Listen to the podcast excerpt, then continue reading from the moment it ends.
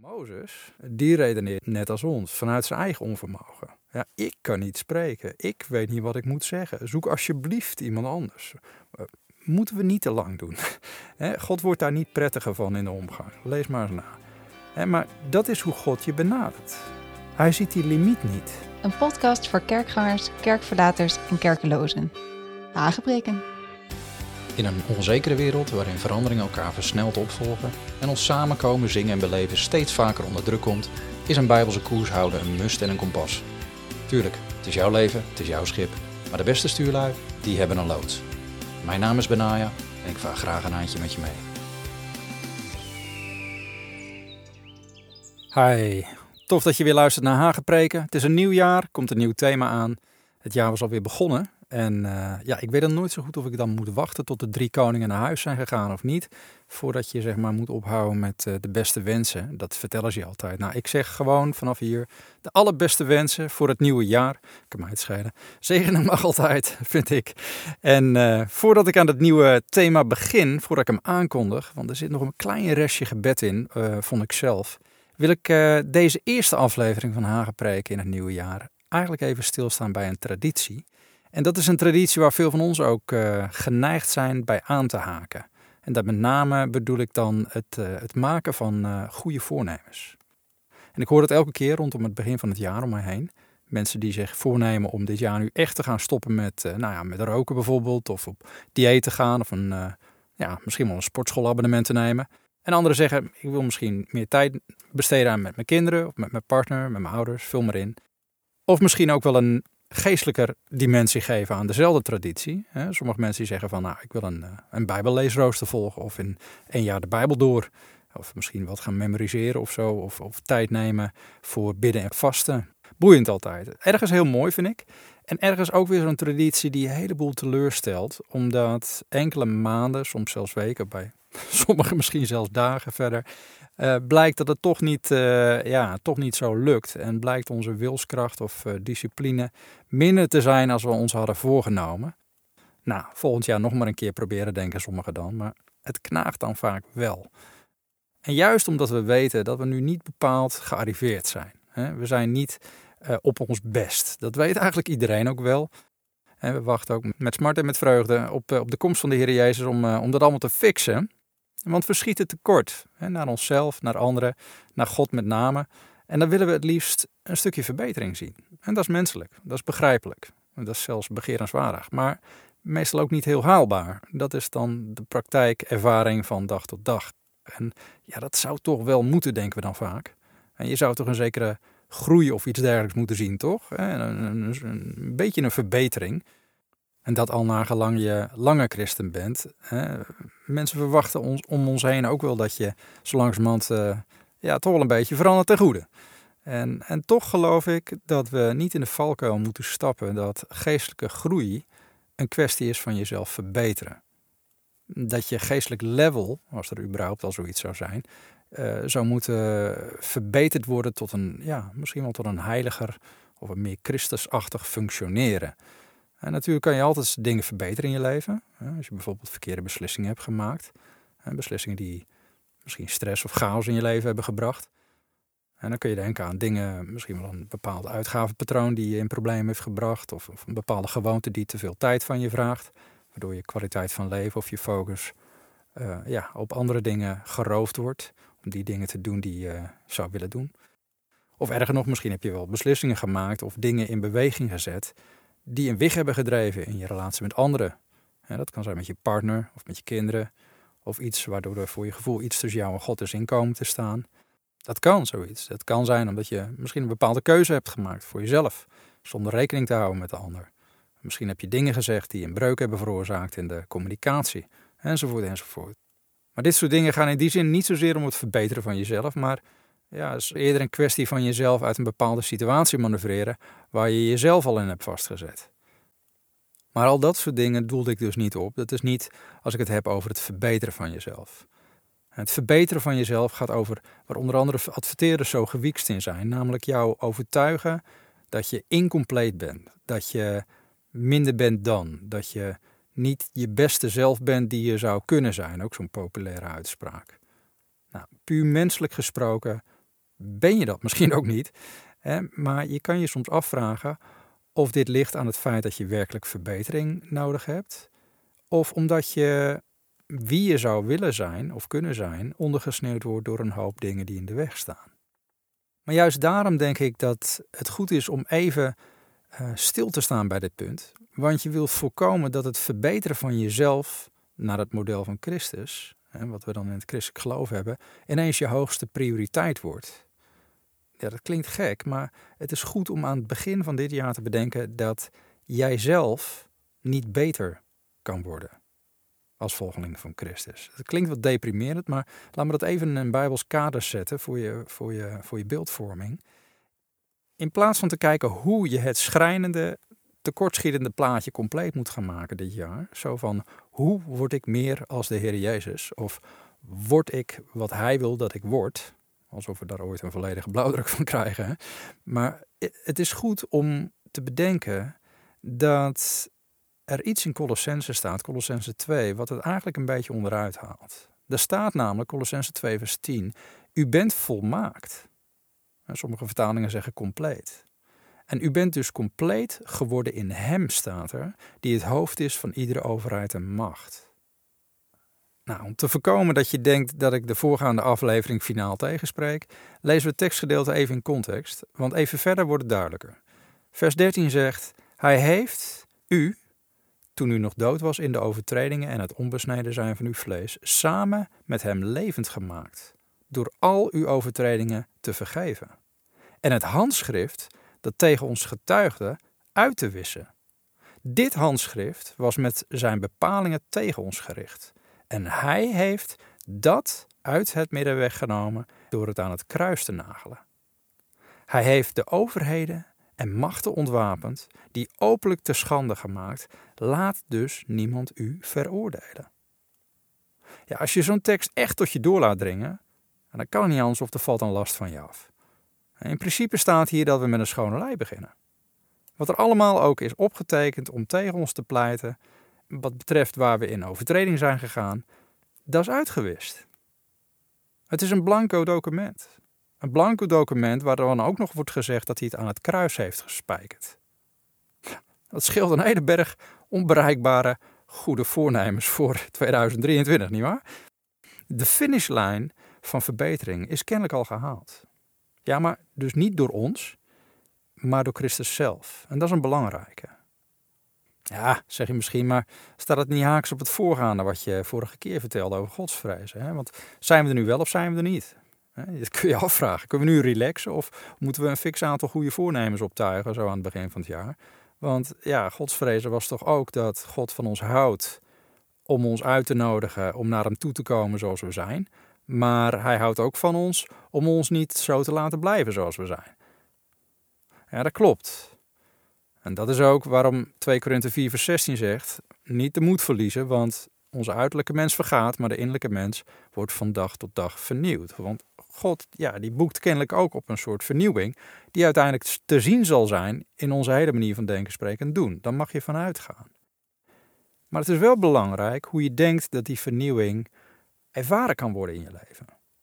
Want met name aan het begin van het jaar zijn er hele volkstammen die er weer met een stevige wilskracht tegenaan gaan, om niet veel later erachter te komen dat hun wil weer niet genoeg was.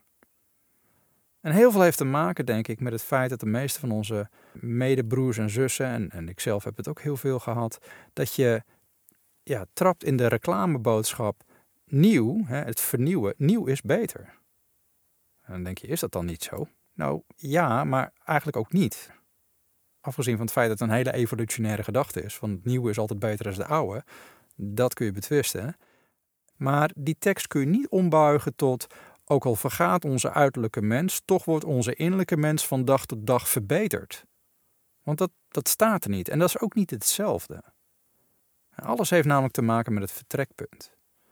En daarover lees je in het vervolg van diezelfde passage uit Colossens die we al eerder erbij pakten.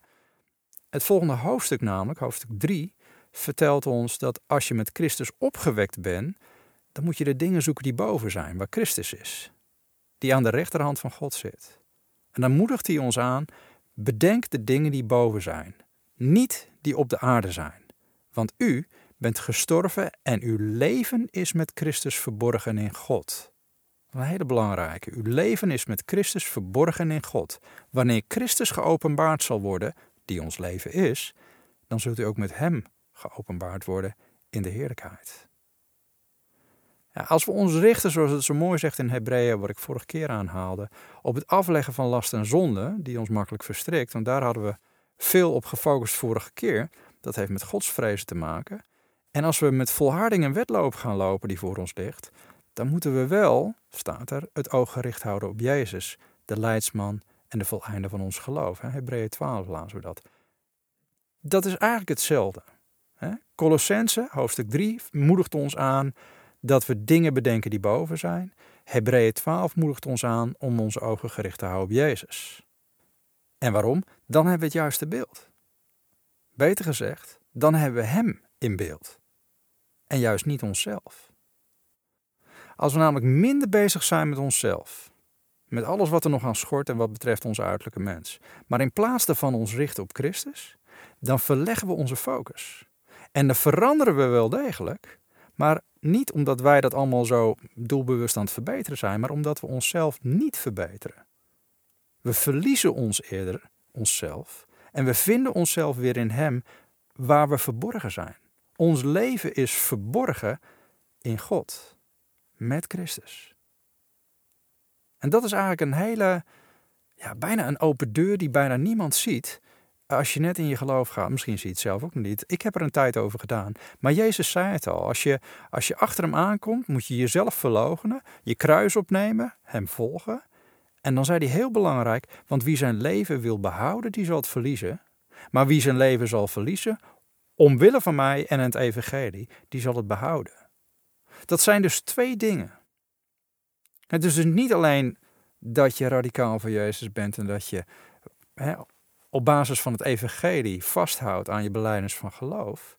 Maar het is ook dat je sterft aan jezelf. Het is net zo goed dat je niet jouw leven die update wil geven, zodat je zelf de voldoening hebt dat je verbeterd bent, maar dat je weet niemand is goed. Zelfs niet één. Dit kan gewoon überhaupt niet. Jezus zei dat ook, hè? niemand is goed behalve één, namelijk God. En God is in de hemel. En Christus is gezeten aan de rechterhand van God, zegt het. En daar, daar in Hem zijn wij verborgen. Hij is ons leven. Ons leven is in Christus. Ja, dat, theologisch technisch weten we het allemaal, maar wat betekent dat nou?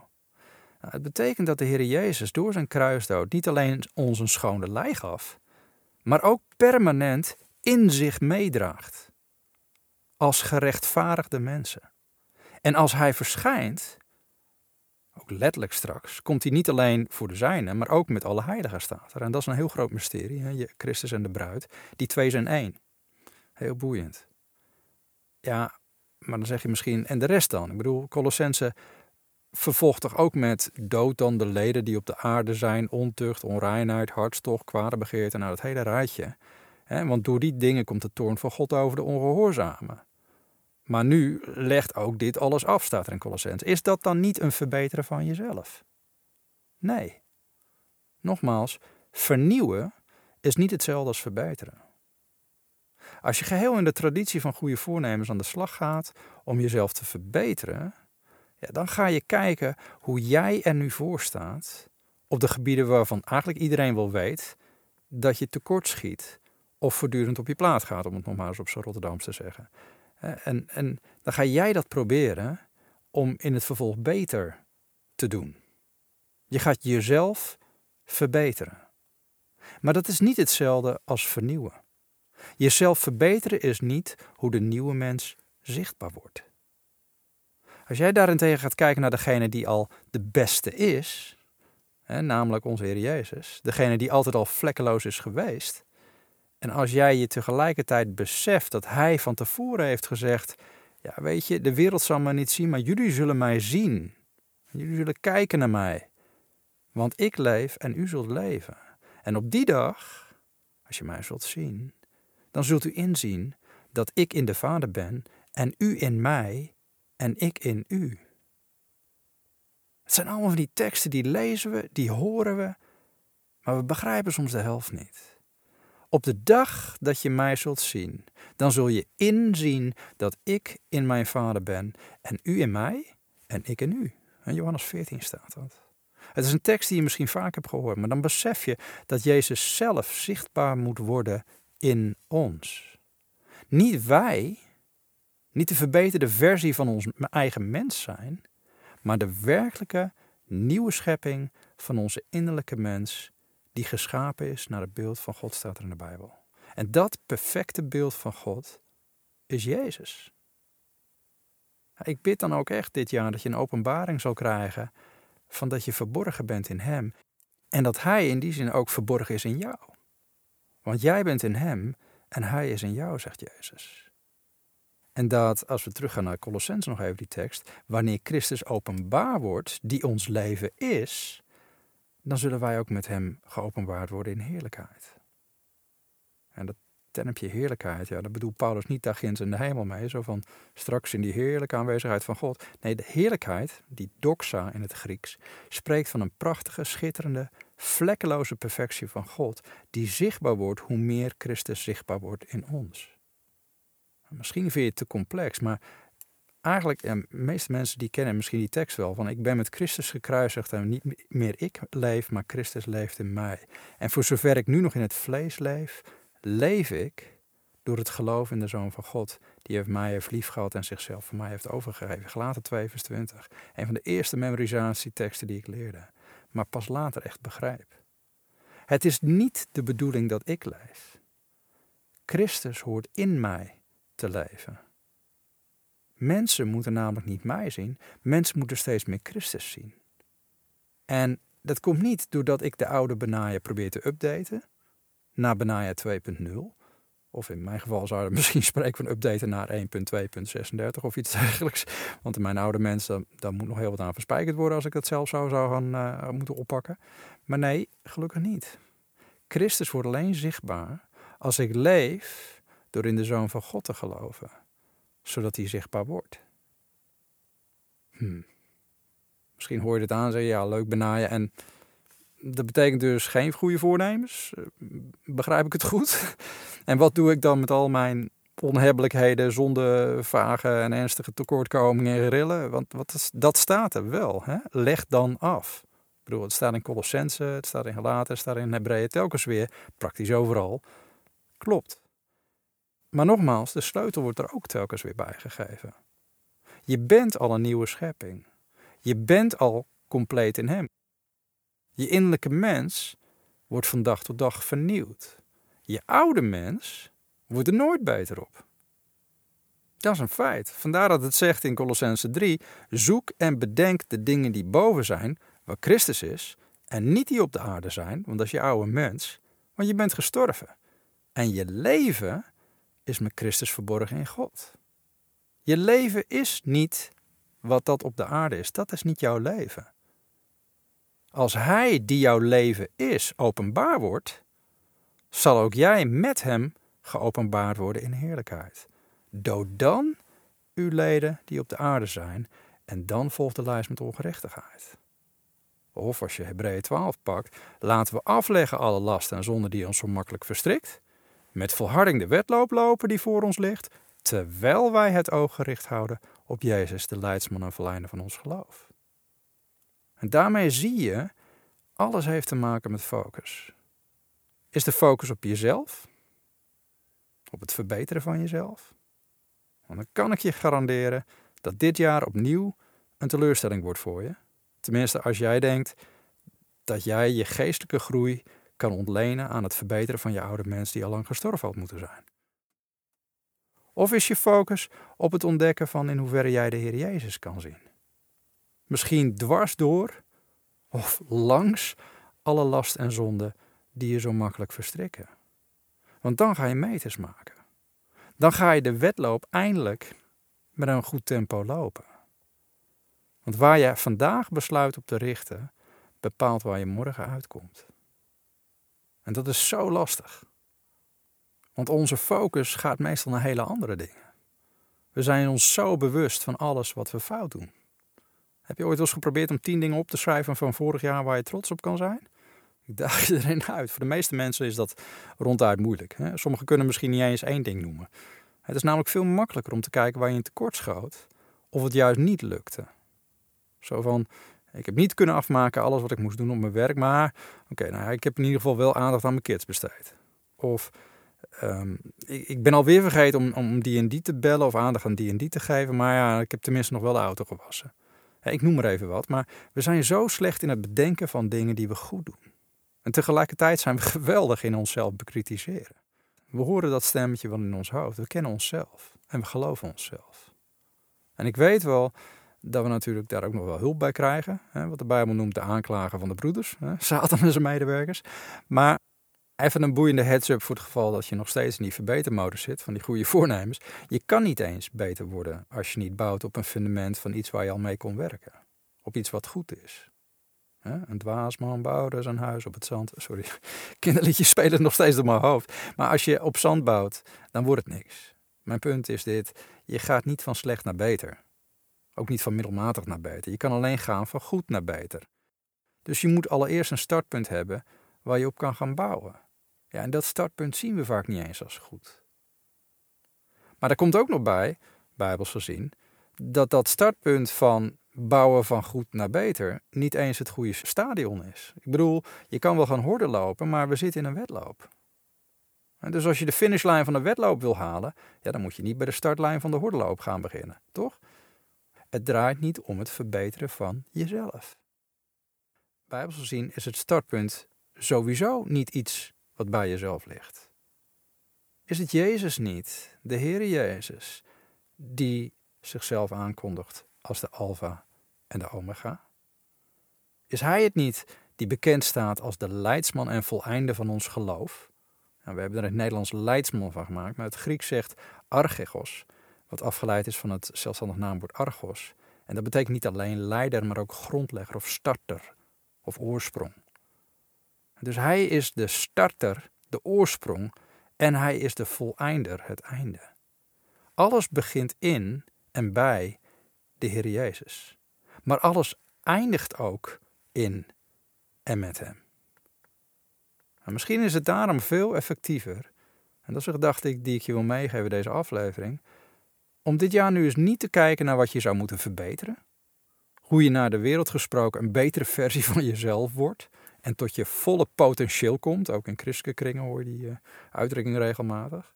Maar misschien moet je besluiten om eens te kijken hoe ver je al gekomen bent. Of beter gezegd, misschien moet je dit jaar eens beginnen om te kijken hoezeer de Heer Jezus al zichtbaar was en is en je leven tot dusver. Dat zou bemoedigend werken. Hoe is Hij zichtbaar? Voor jou? Voor anderen om jou heen? Bitter is over misschien. Want weet je, als je kijkt in de Bijbel hoe God mensen benadert die je wil gebruiken, dan is het eigenlijk altijd typisch op een moment dat ze juist niet op hun best zijn.